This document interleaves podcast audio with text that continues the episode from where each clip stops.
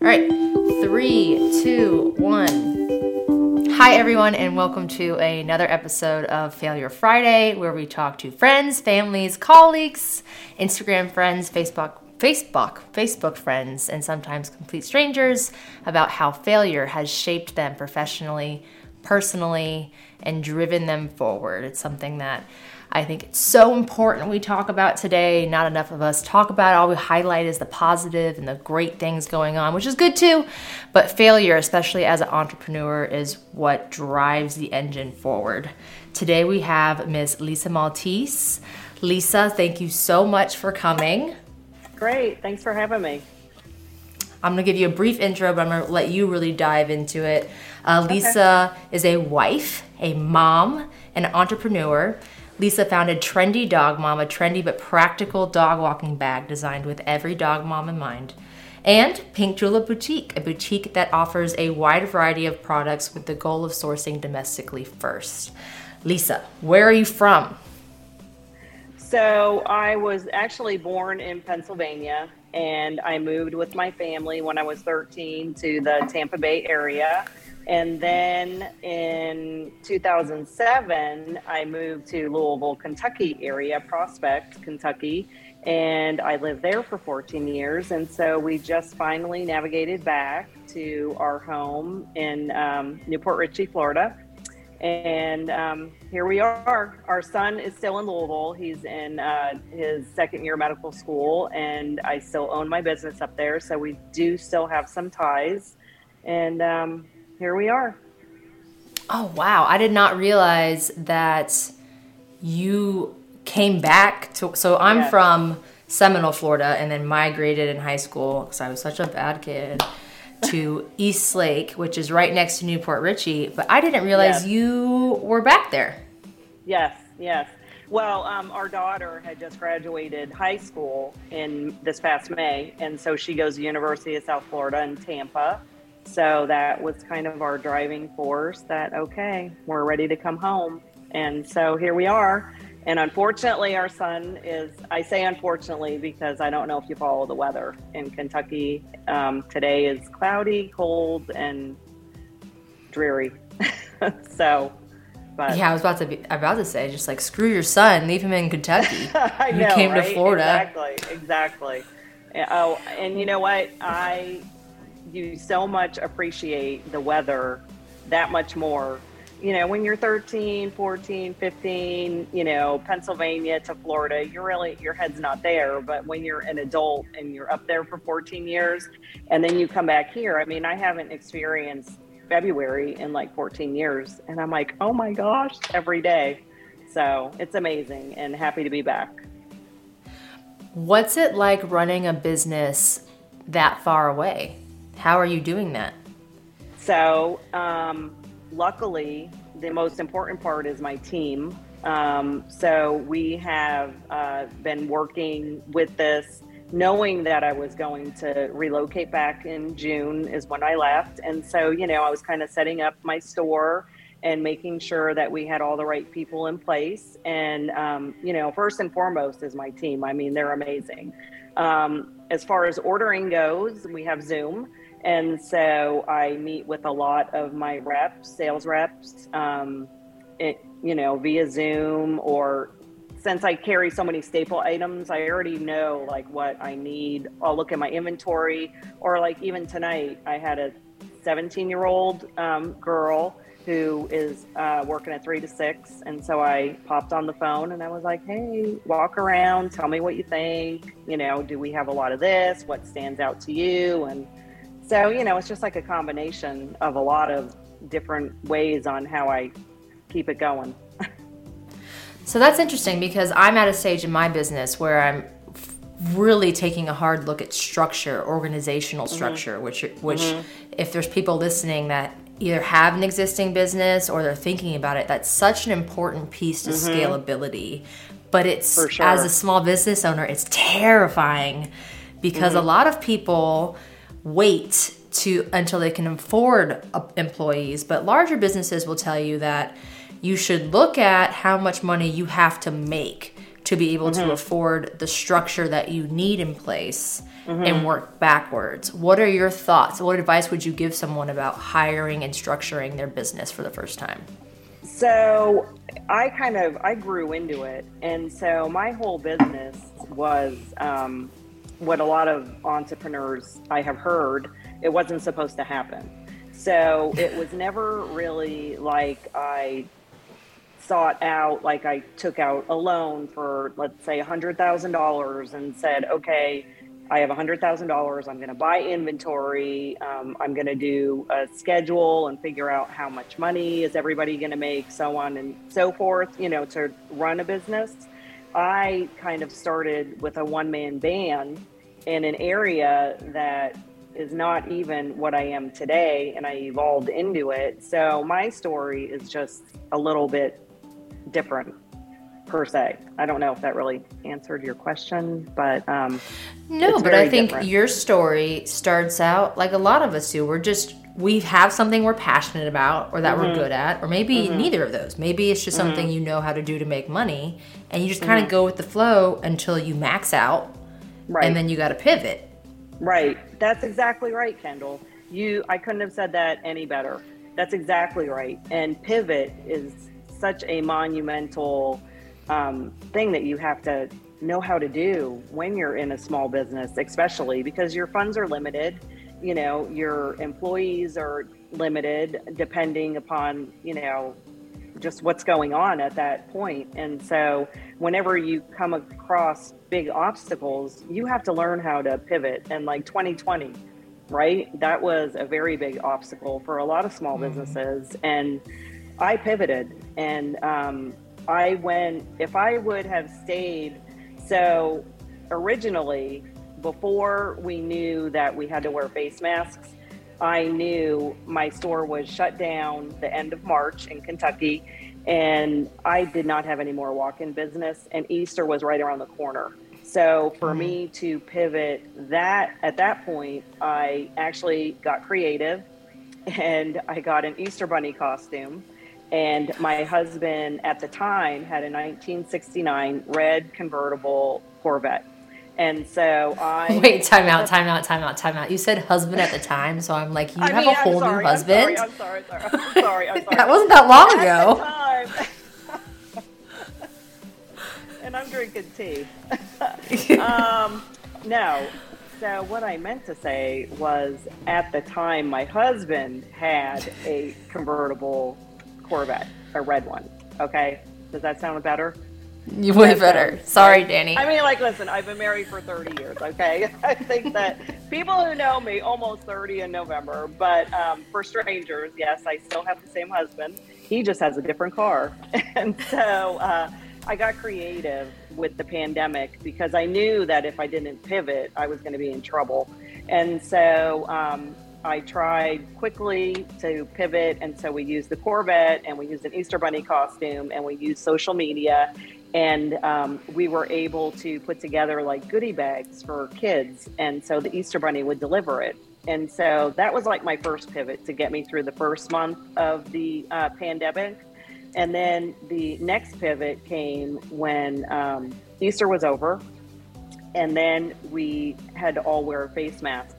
And so face masks actually kept me in business because um, it was before the Walmarts, the Kmart's, the Targets, before they could get to the manufacturer to their manufacturers overseas and be able to produce a product to sell for the pandemic. oh wow. It was the small businesses in the United States that came together. And a lot of people don't realize that. But um, so, like, for instance, I was one of the very first um, businesses in, gosh, definitely my county, probably the surrounding counties as well, to get the face mask.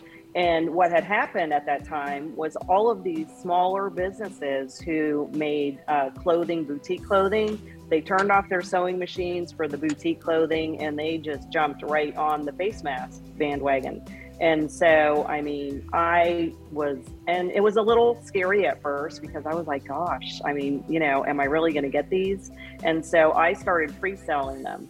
And so, because I needed to come up with the funds to be able to buy them, and everybody in the community was cool with that and they understood. And so, I pre sold them to them, and then I took those funds and then invested them in face masks. And during the whole pandemic, our number came in at approximately 15,000 face masks we sold. Oh my God. I know. Can you believe that? And so that is what really, you know, that was like a huge pivot for me to be able to have access to that product and to be able to figure out a way to get it implemented. Not to mention, my store was shut down. And so then I had like this gigantic bulletin board. And so I would, we had them thumbtacked to that. And we had a big easel outside of our store. And so people driving down the road, they would see them and stop. And, you know, people could come and look at them. And, you know, we had our display masks. And then we would run in the store and get them and stick them in their bag. And we had our phones where we would, you know, ring them up or they'd give us, give us a card and we'd run in the store and, you know, cash them out and off they'd go but then they also discovered us as well because you know we are um, pink julep boutique is going on its fifth year right now. And so at that time we were fairly new and we did not start out as a um, gift boutique. And actually huh. the pandemic money the mask money put me over the edge to get me into where i am today which is a 2400 square foot gift boutique. Um, and so you're probably wondering, well, what were you? Yeah. I was um, actually a an internet um, shoe business, and so that was a whole nother thing that was never supposed to happen. Um, you this know, before the pandemic. Yes, yes, that was um, probably ten years ago. 10 years ago wow. is when I started um, dabbling in shoes. And um, like I said, it was just another thing. So, being an entrepreneur, I always tell people that I feel like you're born an entrepreneur and you go to school to sharpen your skills to be a better entrepreneur.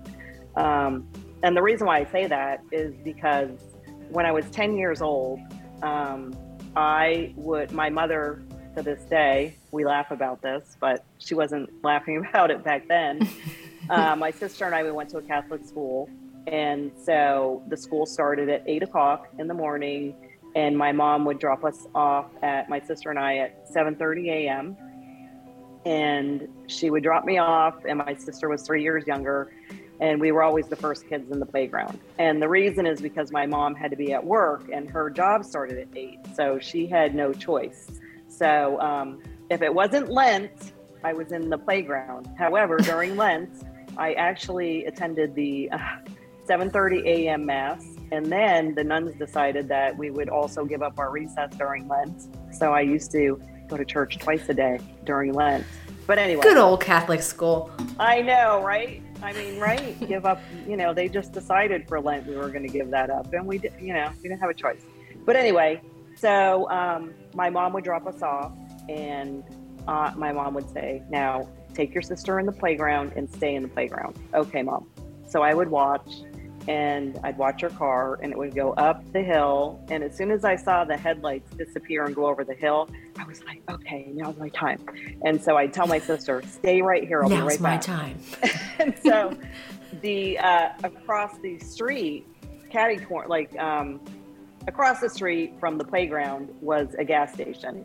And so, like a pantry quick, like a 7 Eleven. And so I would run over there and I would have some money in my pocket and I would buy a bag of Twizzlers. And so for any of my um, friends from elementary school, if you're if you're listening to this, you're going to be like, yeah, I remember that. And so I um, would bag buy a bag of Twizzlers and run back into the playground, and I would sell them all, and I would double my money. And so I knew about this concept before I even learned about supply and demand and all of that. I mean, I just really enjoyed just the transaction of it. And it, and it wasn't like, oh, I'm going to make this much money and I'm going to go buy that. No, you're going to go and you're going to invest your money and buy more products. What was is and, this? Is know, this what the 80s? You're lucky. Yeah, it was crack. the 80s. Yeah, I know, right? good thing I was, you know, back in back in the day. Yeah, but then I recognized, you know, my um, my my customers have money that they want to spend. You know, all my friends in the playground. So then I started expanding, and I was selling stickers. You know, scratch and sniffs. Remember those? I would Yes. um, have my mother drive me to the mall, and I would be buying. And I was like buying things like I wasn't even getting Your mom didn't. When did your mom realize that she was purchasing inventory for you? Um, back when I was 10, when I was doing it, she knew what, you know, she was like, okay, yeah, let's do this. I was buying um, ceramic pins, ceramic pieces. They were ceramic hearts. And I would glue a pin on the back. And um, I would go to school and I would tell the, the girls in the class, um, for Valentine's Day, I'm making heart pins and, you know, I'll put your name on it. And they're like, okay.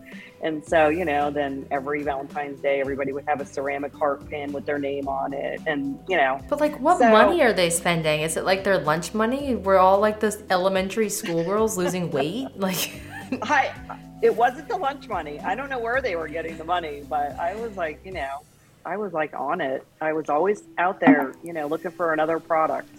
And, um, and I liked it. You know, I really, really, when I was a little girl, I used to always feel like, I, I used to always think, wow, you know, I wish, I wish one day I could have a store and, you know, that would be really cool. And, you know, so on and so forth.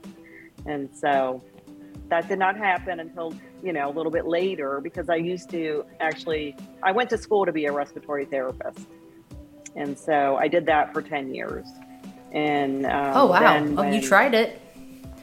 I did. I tried it, and actually, um, I did it because it was great money. It was great money, and um, you know, I was working in the hospital setting, and I was working with all these respiratory therapists. I was the secretary, and they all used to always encourage me, you know, and show me their paycheck, and you know, you should be a therapist. You should be a therapist, and you know, and I was like, okay, what the heck? And they ended up sending me to school for it. One day, I went into work, and they were like. Um, we need you to call that respiratory therapy school down in St. Pete. Okay, all right, okay. What, why am I calling? Uh, you're going to call and you're going to find out when did they start class. Okay, all right. Why am I doing that? Because you're going to go and I'm going to go. well, I have to work. I have car insurance and stuff. I got bills.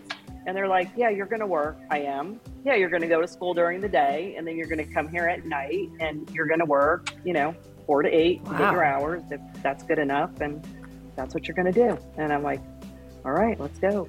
So it was a free I did it. education. So I mean, at that Uh, point, basically, yes. Oh, yeah. Yeah, it was a free education. Yep. Yep, for sure. And then I had a, a sure job.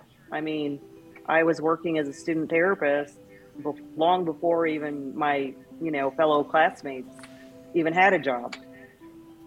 So then, So, I mean, the um, podcast is about failure. What, where, what was your first failure? What was the failure that shaped the next step in growth for you? So that would be my my uh, first business in the real world, besides my candy stuff when I was ten. That went Um, great. it did. That went great. We can't call that a failure. Um, no, the first failure that I would say would be I created a shoe business and it was an online shoe business, and that was the accident. But it was a good accident. I actually went to a Zappos outlet, okay, where all of the returns in the whole entire country would go into this one location. And Oh, so you can imagine how many pairs of shoes. So I had friends who were like, oh, you need to go, you need to go, this and that. And so I went. And um, when I walked in for the first time, though, honestly, I had my entrepreneur eyes on. I was not like every other girl. And I wasn't like, oh, where's my size? And, you know, what did they have? And I, I was really not interested in that. I was like, are you kidding me? I could buy a pair of Nine West for $10 and sell them for like 50 or 60 bucks. Like, really? And so I invested $400. And so with that $400, I continued to roll my money, roll my money. And after some contracts with Macy's and Bloomingdale's, and then with me Oh, wow. going to show shoes and getting direct um, relations with actual vendors and buying wholesale by the cases. I ended up with 5,000 pairs of shoes in like probably six years from my $400 investment and just like rolling money. What, where so, did you keep these shoes? Oh, Lord. So it was like a constant, it was like a transition. Okay. So when I first got started, it was at my house. and mm-hmm. so the it, it, was okay. I started filling up my basement area, which it was a finished basement um, in Kentucky. It's, you know, it has sheetrock and carpet and leather couches, you know, so on and so forth. It's not like a basement like up north that you would think of with cobwebs and stuff. So I filled my basement, and so I was kind of like having fun. And well, first it started in the closet. Then the closet started overflowing. I had a cedar closet that was pretty big. Then it was in my basement. Then one day my husband came home after I got this huge delivery of like 350 pairs of shoes. Danny probably and now was they like, were on what my, the They were on my second floor level. and he was like, uh, okay. He was like, I think that you need to get a storage unit. And I'm like, yeah, and I think I need an office too. And he's like, what? and I'm like, yeah, I do. I need an office. I'm like shipping out all this stuff and, you know, so on and so forth. So I moved my stuff into one storage unit and then I rented one room from a farmhouse. Um, they rented out the room. So I had one room in the farmhouse and one storage unit. And so then I came across my very first employee who was uh, my friend's sister and um, my friend was like, Hey, my sister will come and help you. And I was like, Okay. And so she just showed up and I taught her how to do eBay. We were doing eBay at the time. And we were just, you know, sh- shooting pictures with uh, Canon and so on and so forth. And so then, you know, and then it just progressed. It then it progressed the sales um, platforms. Then it was eBay. Then we added on Amazon. Then Sears. Then Walmart wanted us, and we were on all these different platforms and the storage units went from one to five. Um, and then I ended up moving them from the storage units on site because then my landlord had an unfinished area that he agreed to lease me via like a warehouse, like $2.50 a square foot. And so I was like, okay, so everything was great and dandy and this and that.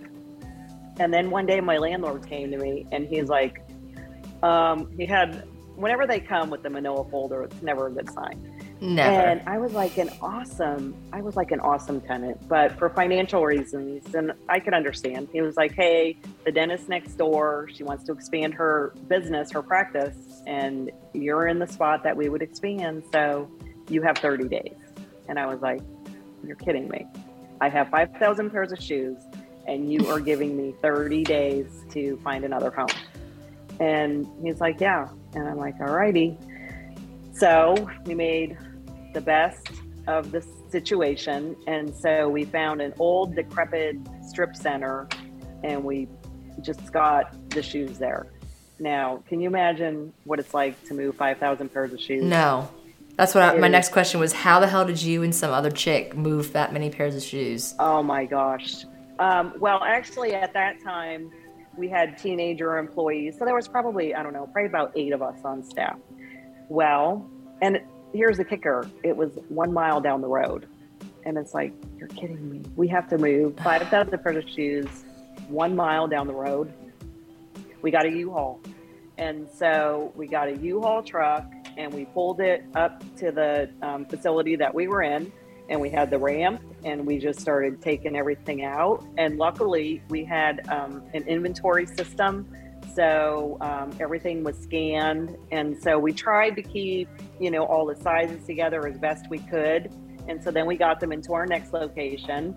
And then to house 5,000 pairs of shoes, you have to have like shelves and it was just like a whole a whole thing. We had to have we had to hire like carpenters to come in put carpet down because I thought, well, hey, even though we're in this decrepit place, we're you know we're we are in we are zoned for retail, so you know maybe we could you know sell a couple here and there, Have even though the meat and the potatoes yeah. was you know online, whatever. If somebody came across us, so that's why we put some carpet in there, and we were in there for a probably a year and a half, and it was a year and a half because I had to sign a year lease. And I really was not happy with the area at all because it wasn't even on the main road and it had potholes in the in the parking lot and it was it wasn't like, how you wanted to present no, yourself. it was not it was not it was not. And so then there was something shiny in front of me. There was a brand new building. And so the people up there were you know would shout across the fence hey you should come up here with us and you know all this. And i was just like i don't know. And it was an unfinished space and so i was like I can't afford that. You know what I mean? Like I, I, didn't really know like you know what the deal was going up there, but it looked pretty expensive. But then fortunately, I met with the landlord and he was like, Yeah, I'll give you a budget. You can pick everything and we'll build it out and all this. And I was like, Yeah, let's do it. So we did it. So then we were stuck moving 5,000 pairs of shoes again not a mile down the road, but just across the parking lot. And so we moved in there, and that would be my failure. Um, that's that, the failure. Okay, the transition. That, the transition from going, um, taking an online business and then putting it in a brand new building with, you know, double rents, right? Because it was a lot nicer. Everything was brand new and then thinking not knowing even my husband was drinking this kool-aid okay he was thinking yeah that's a plan that like all we had to do was put a sign up that said you know women's shoes and you know put a sign up and it would and that uh, the other mistake would have to be the name the name i'll tell you the name in a minute but um, so we thought just putting some stuff out there a sign everybody in the town is going to come because every who doesn't love women's shoes and all of this. Well, it didn't happen. And um, you know, my store today, you know, it's in the same location. It's just a gift boutique, but with the shoes, you can't really put an online shoe store with miscellaneous sizes. Okay, and you know, it was just like broken size runs that I was getting, you know, great deals on from like Macy's and Bloomingdale's and and then uh, putting in a couple cases of this and that of whole, full size runs. It was just like a mishmash. And it worked for online because like mm-hmm. nobody saw, you know what I mean? Like nobody would see that you had all these broken cases. Well, there's not the added cost of a brick and mortar location. Well, yeah, and then I had that added that added um, expenses.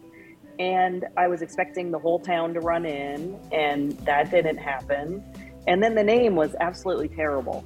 So, if I could tell a business, and I'm probably the only one in the world that would do something like this, but please take more than five minutes to decide a name for anything, a username, because for so anything.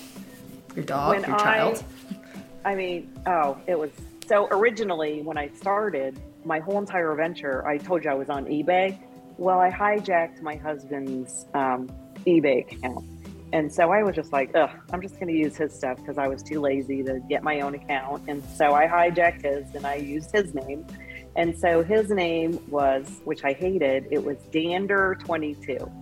And it just sounds dirty to me, Cat Dander. Like Dander. But the reason the reason why he picked Dander was because his name is Dan, our son's name is Alexander, so it was like a combination Dander, and then oh, that's that makes it cute.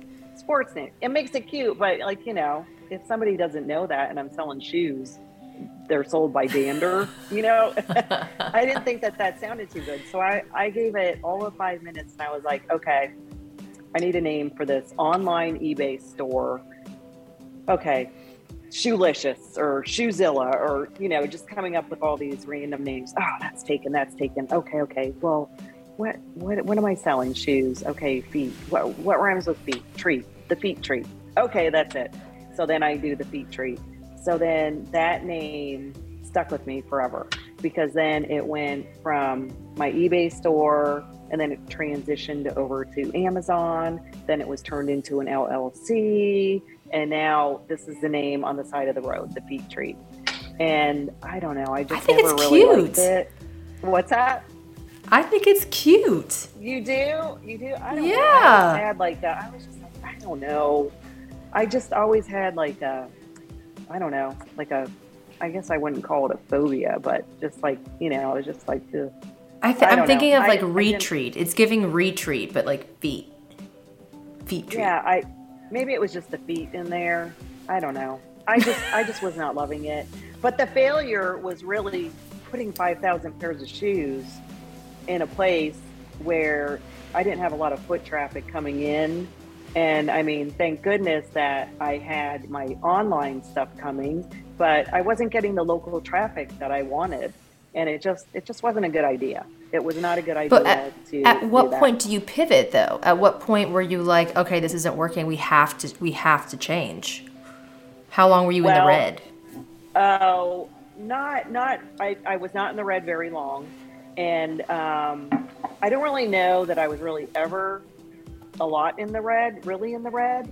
Um, I just wasn't getting what I wanted. Do you know what I mean? Like the failure part was not having the local community come in and engage and all of that. And so when I decided that this is not working, because I wanted to stop the online, I wanted to stop it because if anybody has ever sold on Amazon, it's um, it's good, but it's not good because it's kind of like they are ultimately in control of your product and what is going on. And you know, I could have somebody send me. One time, I had somebody send me back a toilet seat. Okay, I'm not kidding you. It was new, but they bought a pair of like hundred dollar boots from me, and they wrote that they were going to return it. And they send back a toilet seat that they bought from another seller, and like I'm supposed to be okay with that. And so that's why I was I wasn't coming offline because the sales weren't there and so on and so forth. I couldn't handle not being in control of my stuff. And so I was like, I have just got to part with this Amazon and eBay and all this online because there's so many scammers, unfortunately. And I was over it. And so that's when I really wanted to make it work with the community. So it wasn't working because I was like, what am I going to do? I really need to get out of this arena and I really want to be in this arena, but this is not fitting and it's not working. So what I started doing was I started listening. That was it. I started listening to people who were coming in. And so when they came in, if I, I would basically interview them and I would be like, so what are you looking for? And you know well what would you like the store to be? And what kind of products? And you know so on and so forth.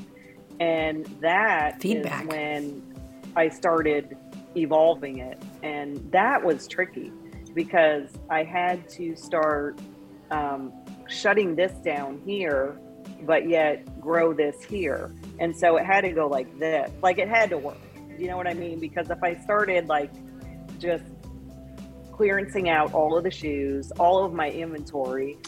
And then if I didn't have enough money for that to get, you know, the the products that I needed in there, you know. So that was that. Well, that was my next question. So, is that how you got rid of the inventory of all the shoes? Right, you're not just going to give them away. You, you clearance them, and then that Mm-hmm. Cash flow the pro- the purchase of the new product. Yes. So it, the actual, the whole evolution, I call it, it took quite a long time. It probably took me at least a year to get to fill 24. And that, and that, and that was another thing too, Kendall, was another um, mishap on my part was that I rented 2,400 square feet Oh my goodness, that's a lot. Exactly. Exact. I mean, like that's like a house, okay? And Yeah. so it's like, so if I were going, I can't even to- imagine that because my office is 900 square feet. Yeah, exactly. I mean, it's That's huge, huge. Okay, it's huge. And so, can you imagine the amount of money it would it takes to fill that space with retail? You know what I mean? Well, not even just that. like- you got other costs. You got your electricity. you got your you got Yep. your plumbing, water, sewage. I mean, Yep. and exactly. is more expensive than residential. I mean, for Yes. those of you who don't realize, that's a whole different ball game as far as cost. Exactly. And if I were going to go into it saying, okay, I'm going to open up a gift boutique, no one goes and rents 2,400 square feet to open up a gift boutique. I mean, it's like a that is dealership. just like that. That's just like enormous, you know. I mean, you know, so where I, so like that was kind of like, geez, you know, this store is like pretty big. What, how am I going to do this? So I had to make sure that I liquidated my inventory wisely to be able to maximize my profits, to be able to fill up that space with a lot of good stuff, you know? And um, it was tricky. It wasn't like, okay, $10 for everything and, you know, come and get it and whatever I have left, whatever. Because at no point did I ever want to go and take a huge loan to make it happen because I didn't want to be in debt. You know what I mean? For that. I mean, that's impressive always, alone that you didn't that you didn't take on debt. I have I have to say. My, the I Dave mean, Ramsey part of my brain is really proud of that because I mean, even me at this point in my growth, I'm like, well, damn, I really need to hire like six people. Does mm-hmm, my books mm-hmm. don't say I'm going to be profitable after I hire six people at today's mm-hmm. salary rates. Mm-hmm. But maybe that's just what I have to do to facilitate mm-hmm. a structure that's going to maximize and scale growth. But for you mm-hmm. to be able to not even have to have that conversation with yourself mm-hmm. is impressive. Thank you. Thank you. Now, you know, I did do some capital loans here and there, but, you know, I mean, I paid them off along the way. But, like, you know, there was no massive you know, debts that were taken out for my business. But there was something that, you know, did like the growth part, it was a slow growth. Okay. And so that's the difference. If, you know, if you have all the capital up front and you do hire six people for your business and so on and so forth, you're going to excel my speed by a ton. I mean, look what we're talking. I mean, you know, this this whole thing with $400 took me 11 years practically. And so, you still know, really impressive. I mean, not even just, but you did it with across multiple businesses. I did. I mean, I don't, I mean, it's just crazy how I just kept flipping things and turning them into whatever I needed or wanted at that time.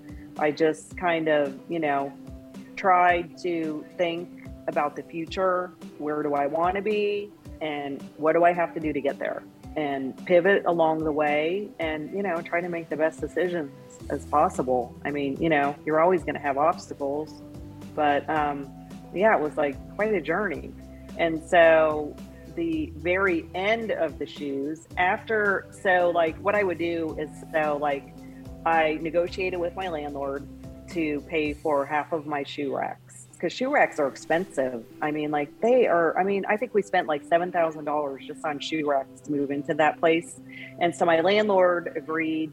He was he's such a great guy. He agreed to um, pay for half of them, and then for the half that I had to pay for, he said, "I'll tell you what, I'll take two hundred dollars a month out of you know, add that on to your rent, and then w- until it's paid off, interest free." And I'm like, "Okay, let's do it." Jeez. And so then I was like, "Okay, this is not working with the shoes, and we got to, you know, evolve and be what the community wants us to be to get this to work." Because at the end of the day, that's that's what it's all about. It's like, you know, what is the demand in your area? And for me, it was not miscellaneous shoes. And I wanted to get out of that other business and thought that maybe it might work, but it did not. So, what I would do is um, we would sell the heck out of our shoes online. And we did sell some, you know, with foot traffic coming in, pardon the pun, I guess, right? that was non intentional. Oh, that would have been but, a good um, name. foot traffic. Oh, yeah, right? Exactly. That would have been good. But um, so what what we would do is we would sell, sell, sell, sell, sell, and then we would not fill up a rack. Like we would then start consolidating, and like say for every rack we got rid of, I would go on Facebook Marketplace and I would buy like a cute kitchen table. And then we would bring it in and we would paint the bottom of it or paint the top of it or whatever. And we always painted everything pink. Okay. And so then I started buying old time hutches, like, you know, like um, wooden ones from like the 80s, probably maybe the 90s. And we would bring them in and cotton candy pink. And so all these cute, super cute hutches. And so the store, I turned it into a very eclectic with the decor. I think that probably 90% of Pink Julep is marketplace on steroids. That's what I call Pink Julep. I love that though, and you're Yeah. you're doing more than painting it, right? Like you're you're switching up. You're oh my god, what's the word Yeah. for it? Are you literally just painting these things? Or are you adding new door, new knobs and stuff, and making it? Oh yeah, oh yeah, yeah, yeah. Making it like you know, going to Home Goods and getting the crystal knobs and putting the crystal knobs on them, and those were our displays. And um, so we just kind of so for every single shoe rack, and then I went on Marketplace when um, it got to the point where half of the store was fixtures. I didn't even want to see the shoes anymore. And I was like, okay, we're done with the shoes locally now because now what we did is, and this is a big mistake, we went in as a shoe store.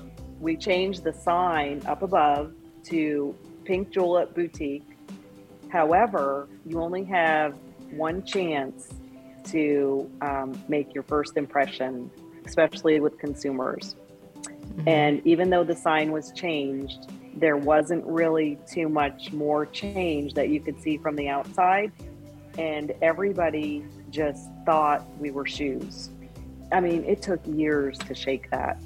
And I mean, But how do you change like- that? Is that a marketing play? Is that something? well, um, it's just something that just has to happen naturally, I think. I mean, you know, you can market it and market it and market it, and it's just word of mouth. I mean, people always say word of mouth is the best, you know, advertising, and it is. I mean, and it's just word of mouth.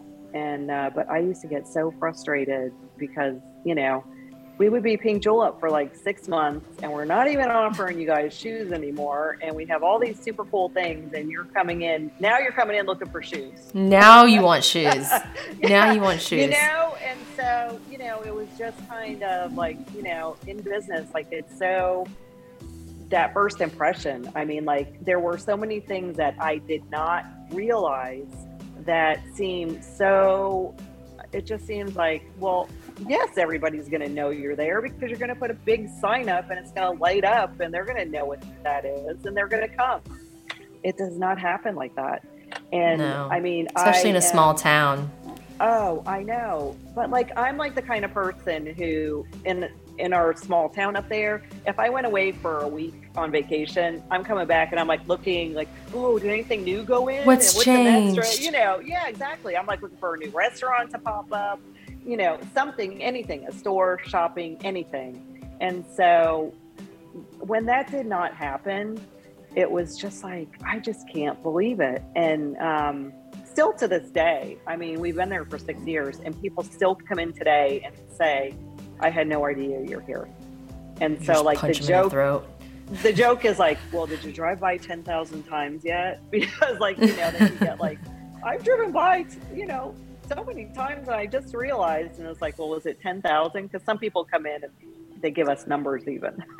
That's like, even "Yeah, more okay." painful. yeah, you've driven by that many times. You you didn't know we were here. Exactly. How So could like, oh. how could your experience with this and I, I want I, let me bring that back. Uh-huh. As an entrepreneur, I think that people like us tend to not think of an exit plan. You're at a stage in Right. Mm-hmm. your life where your kids are older. Your son's in Kentucky. But there's no saying where he's going to go after. Do you have an exit plan for your businesses?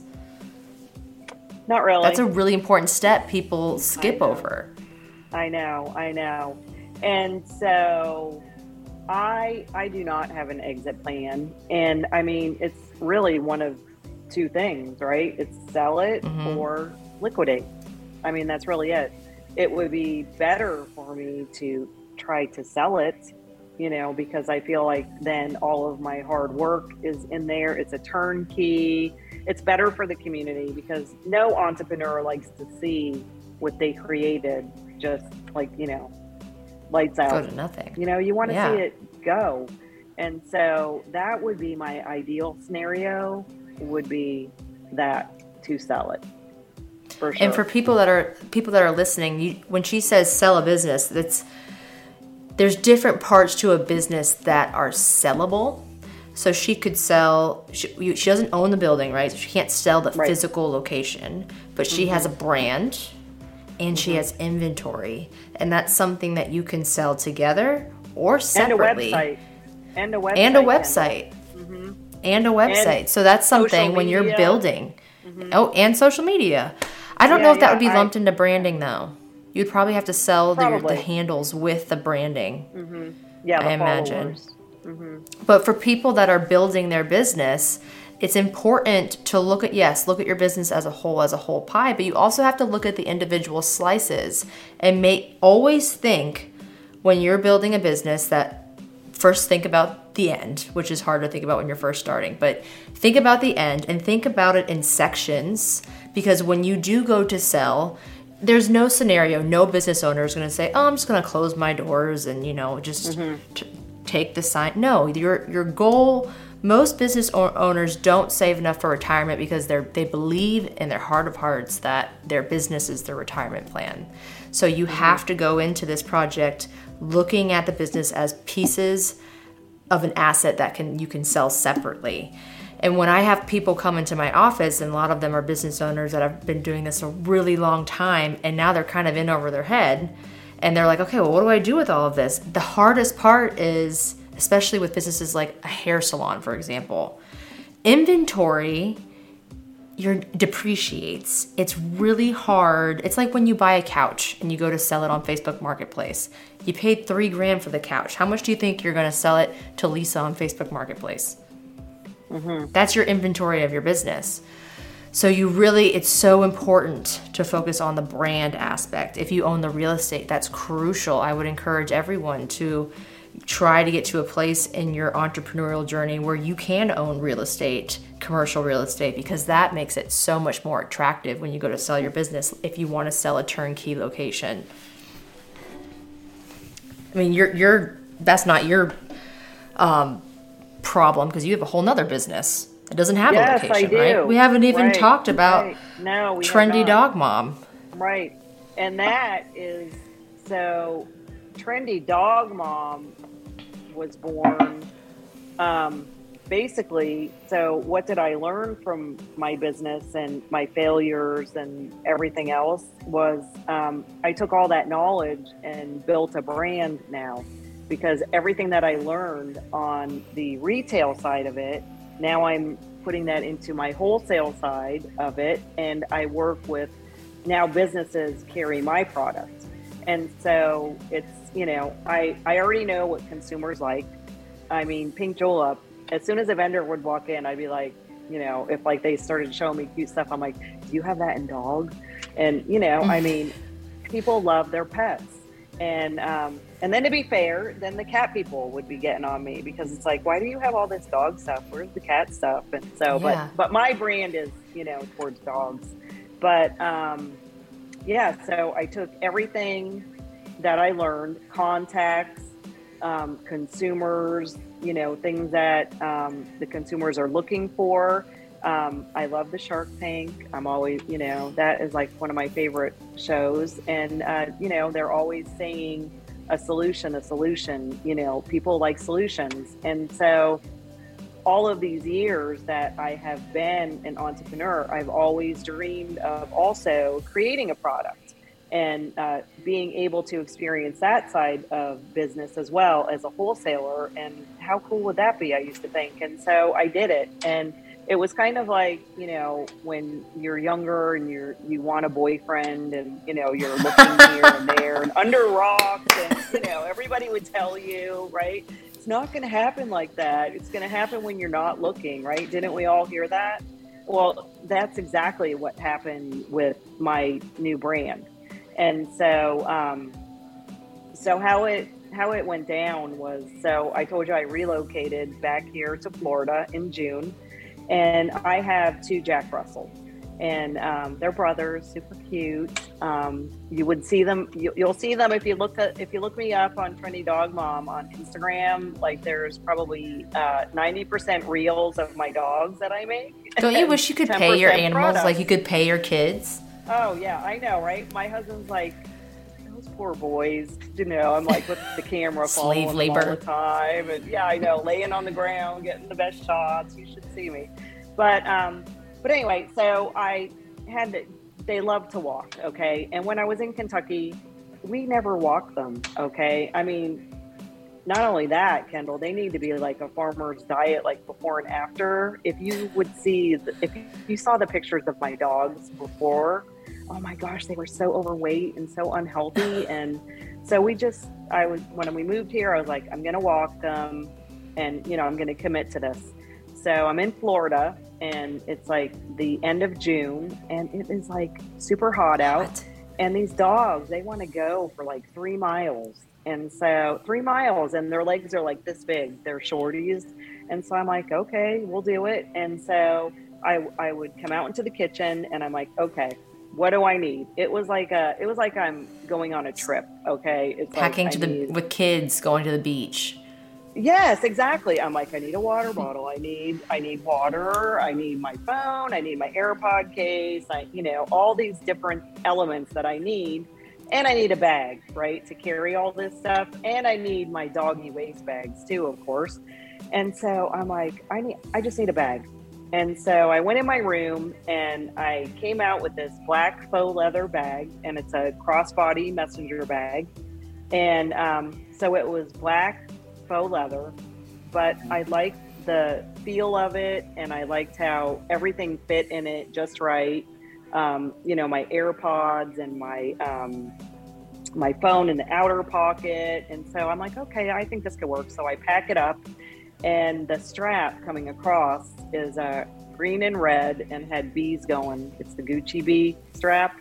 So I have my yoga pants on and a t-shirt, and here I am boogieing around the neighborhood in this Gucci bee faux leather bag, and uh, I'm just like, I'm like, I like the size of it. I like the compartments in it. I just think it needs to be dogified.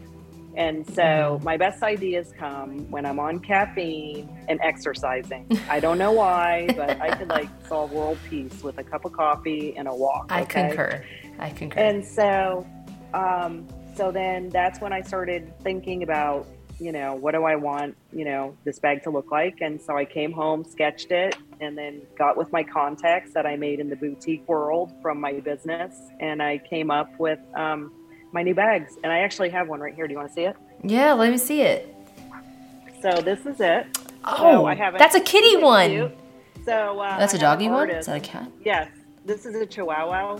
It's called Chihuahua, this bag. And um, it's actually made of neoprene. Okay, so it cleans up well, and it has the our logo and the collapsible bowl is right here. And then um, on the inside, I designed it to have like a water strap because my water bottle kept falling over, and I was like, "This is annoying." So I put the little strap in, and then there's like a I little treat pouch in here, right? It's cleanable. But the best part, this is like the ooh moment, the ah when you turn it around. Ooh. The so it has bags. like the uh, has like the little hidden uh, dispenser bags. So So what okay, so let's go to ordering these. How many did you have to buy for your first order? Because you can't just buy five. I know. So a hundred. So I was able That's not to terrible. get a factory. No, no, no. So I got a factory to um, agree to a hundred per pattern and um, per pattern. Know, I, per pattern, one pattern, one hundred for one pattern. How many so, patterns did um, you have? I started my line with six. 600 okay bags. so 600 i could just imagine danny's face. He's like not this here, again. here we go again. Yes pretty much. That's about how oh no. Yes. So 600 bags and um, you know, I did um, one prototype, um, and the prototype we nailed it. Except with the exception of the um, the bag, the poopy bag thing. The this is like a pocket, and so originally I had it all the way up here. I don't know what I was thinking, but it was terrible. And so then we didn't even do a second prototype. I just measured it and then drew it on paper again and sent it over to the factory and then um, they were like okay yeah we could do this and so we were like okay let's go and actually um, i think this is a good number i mean you tell me within the first 30 days i sold 25% of the inventory wholesale that's a great and that's with no marketing that, me me myself and i and i probably put like 10 hours into it if even of marketing Um, you so know, did you I just mean- have it at the store? No, I had them here in Florida. And so I started hitting the Oh. pavement. I started marketing locally. So they are in the store, okay? They are in the store and um, they're doing great up there. And um, but locally here, I mean, um, I rolled them out in uh, mid December, second week in December. And I have two accounts in uh, New Port Richey. I'm in Dunedin, Tarpon Springs, Sponge Docks, and uh, Clearwater Beach. And uh, somebody in Puerto Rico just bought a bag today and she wants to test it. And she's considering carrying, they're up in New Hampshire. So, So tell viewers a little bit about that because I think my generation, the idea of like walking into a business and saying, "This is my product, I Mm-hmm. want it in the store." What does that look like for you? Is a little Mm-hmm. bit scary, right? Uh, My generation is scarier of the whole contact face to face. Mm-hmm. Walk me through w- your first time doing that and what it looked like.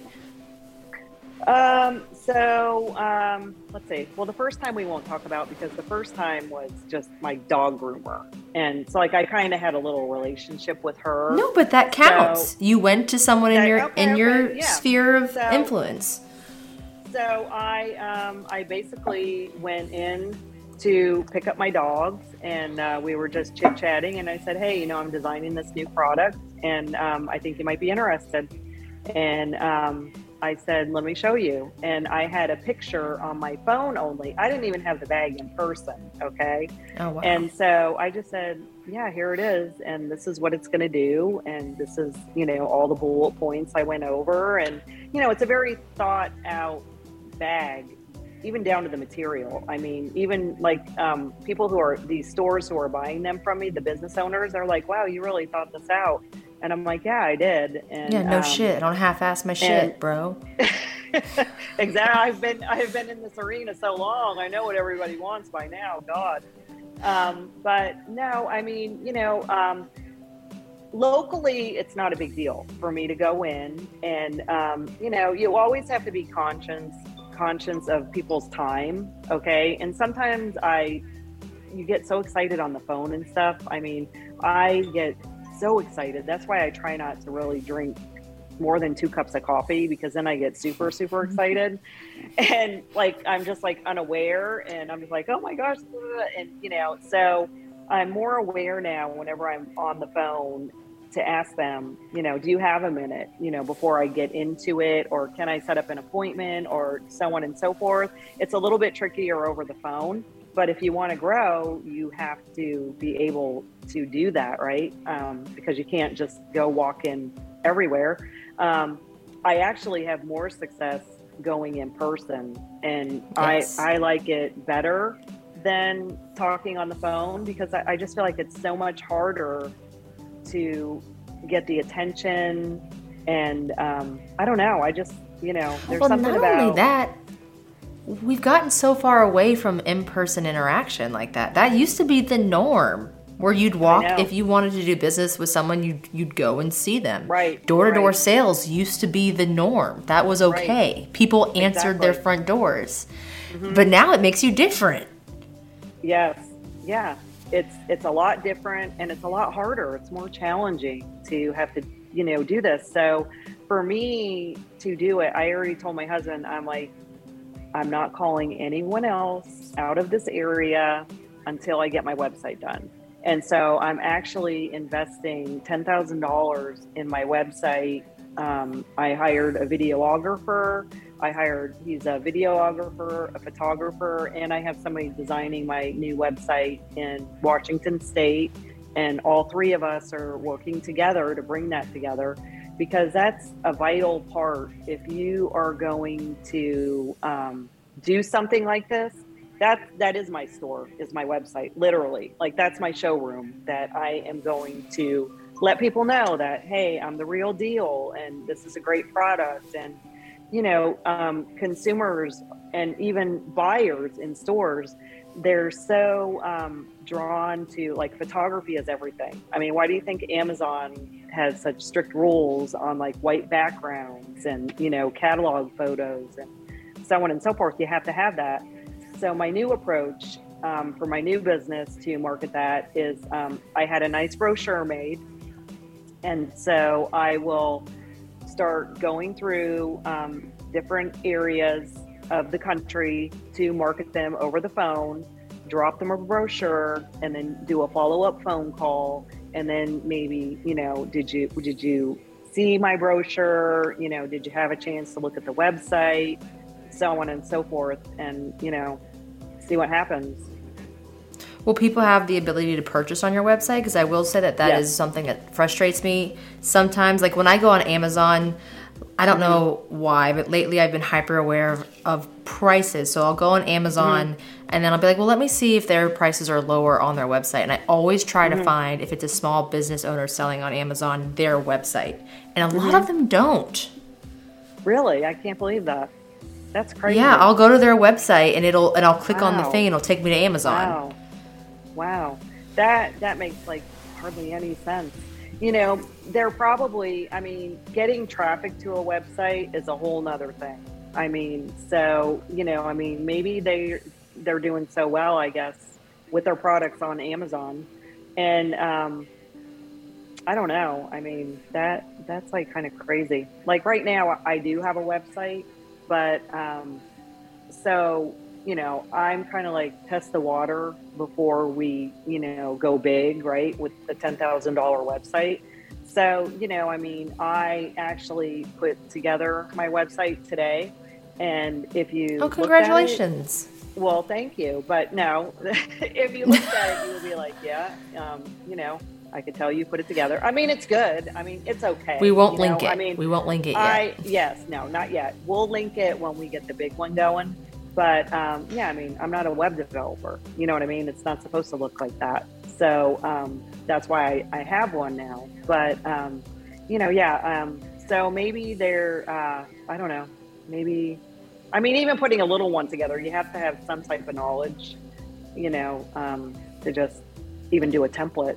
So, but I would think everybody would want a website, especially if you're a small when, business. Especially oh yeah, today. Well, you have to have one today. You have to have one today. I know. You absolutely. I mean, and it has to be a certain aesthetic, which mm-hmm. is so important. It has to be user. Yes. There's so much thought that goes into it. Exactly. When people are when we're doing budgets for businesses, mm-hmm. Mm-hmm. I mm-hmm. I have to remind people that if you are so cost conscious on the first time, what makes you think you're going to be able to afford it a second time mm-hmm.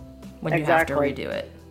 Right. Like people really need to take to heed that advice because if it's not done right the first time, you're gonna right. have to redo it, and it's almost always going to be the same price, if not more. Right. Oh, it, oh, it's definitely going to be more. And it's not something because, like, when I was talking to some of the web developers, I'm like, okay, well, you know, can we do it for you know six thousand and then like add on or you know and they're like yeah no there's no add on it's like yeah you know, no you just yeah. start from scratch again.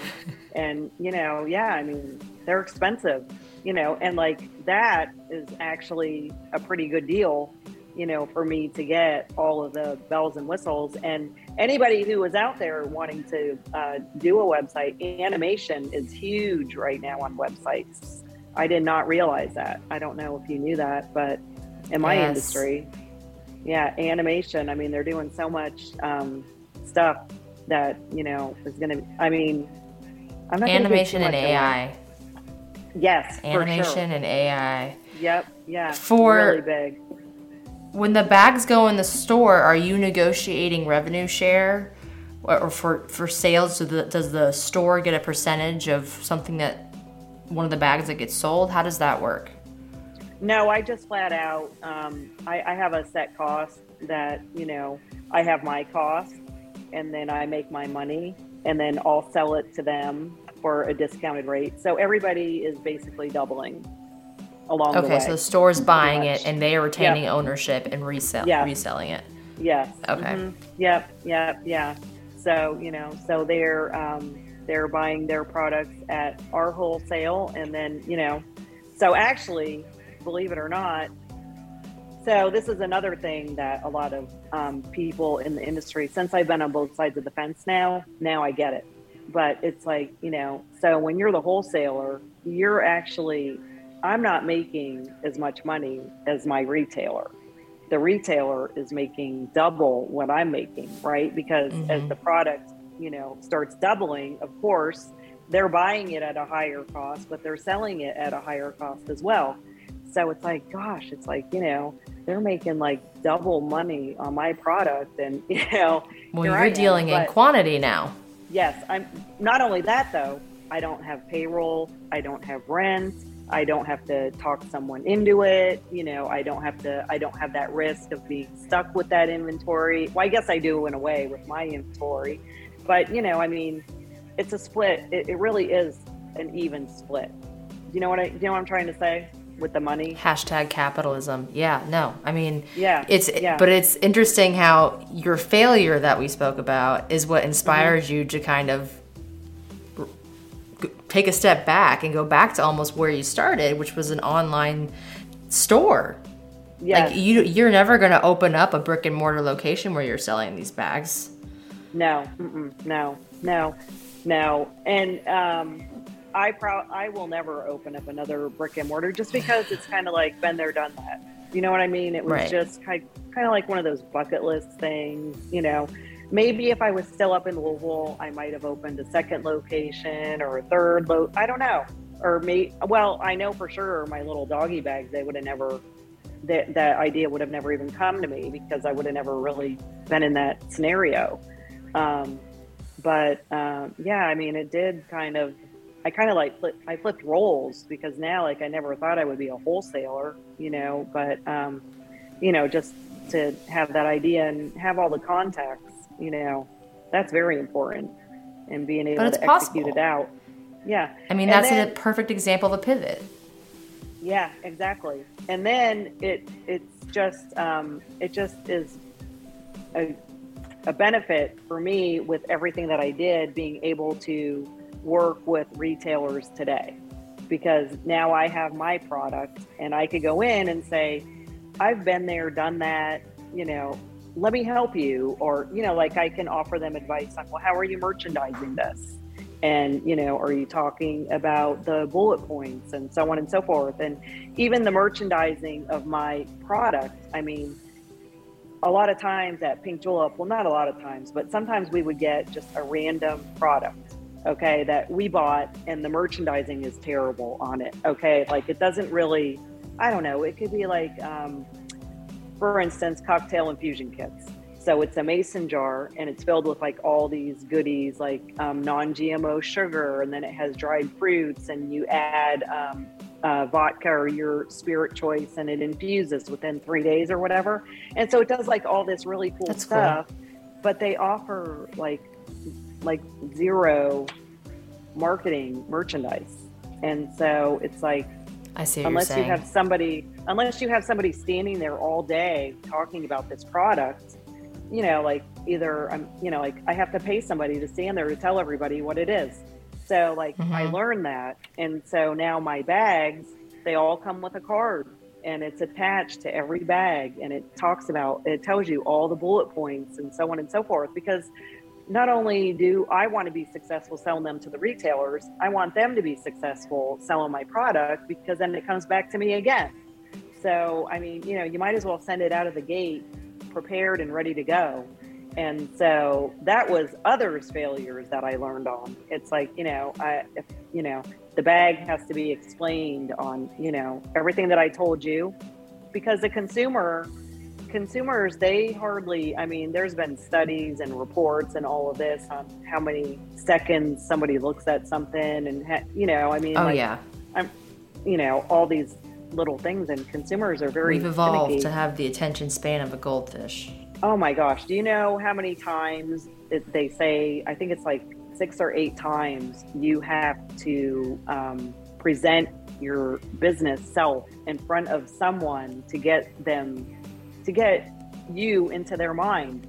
That could be like a Facebook post, an Instagram post, um, you know, a sign on the side of the road, uh, you know, whatever, like six different ways that, you know, you're supposed to present to them marketing ways to get to into stick. their head. To stick, it's know, insane. Yeah, exactly. And then you get, and then once you get in their mind and you're stuck there, then it's a routine that you know like for my store for instance okay yeah you know every friday i'm going to go there or every time i need a gift or whatever but then when they start going off the path the consumer then that's it then you have to start with the six again to get them back in the ring so it's like you have crazy. to try new approaches because yes. there's new trends and I mean, it's difficult, but this is why it's so important to have a team around you. If it's if it's not something mm-hmm. that you're well versed in, having a marketing team, and so much yes. of this information now is available on things like Instagram. I mean, we talk about it a lot. I mean, you could literally mm-hmm. talk into your phone, and it's going to start popping up on your explore page. But I know you have branding and marketing is the name of the game, and you can do a lot right. of it yourself. But there's going to come a point where right. you're going to have to educate and invest either in another person or in education mm-hmm. because it's a whole different world. It I mean, is. luckily it we live is. in an age where AI is is available to us and that's super helpful, but I mean, how the hell do you use that? I mean, these are things right. we have to start considering. Um, are you okay with people reaching out to you if they have more questions, whether it's about your bag or your business process yeah. or your story in general? Yeah, sure. For sure. Yes. Which platform do you prefer? Um, well, actually, they could just uh, send me an email or um, Instagram, you know, Instagram or Facebook. Where I'm on everything. they could go to Trendy Dog Mom and send a message through there. Um, or they could send me an email at lisa at trendydogmom.com. That's another way to reach me. Awesome. We're going to tag all of those things in our post. You'll be able to view this episode on Spotify, YouTube, cool. Instagram, Facebook. We have a few different ways you can view it, but if you have any questions, Lisa has made herself made herself available to you. And thank you so much for coming on. I'm sorry that yes. uh, the last day didn't work out, but it worked out tonight. Yes, it sure did. Yeah, thanks for having me. I mean, it was great talking with you. Yes.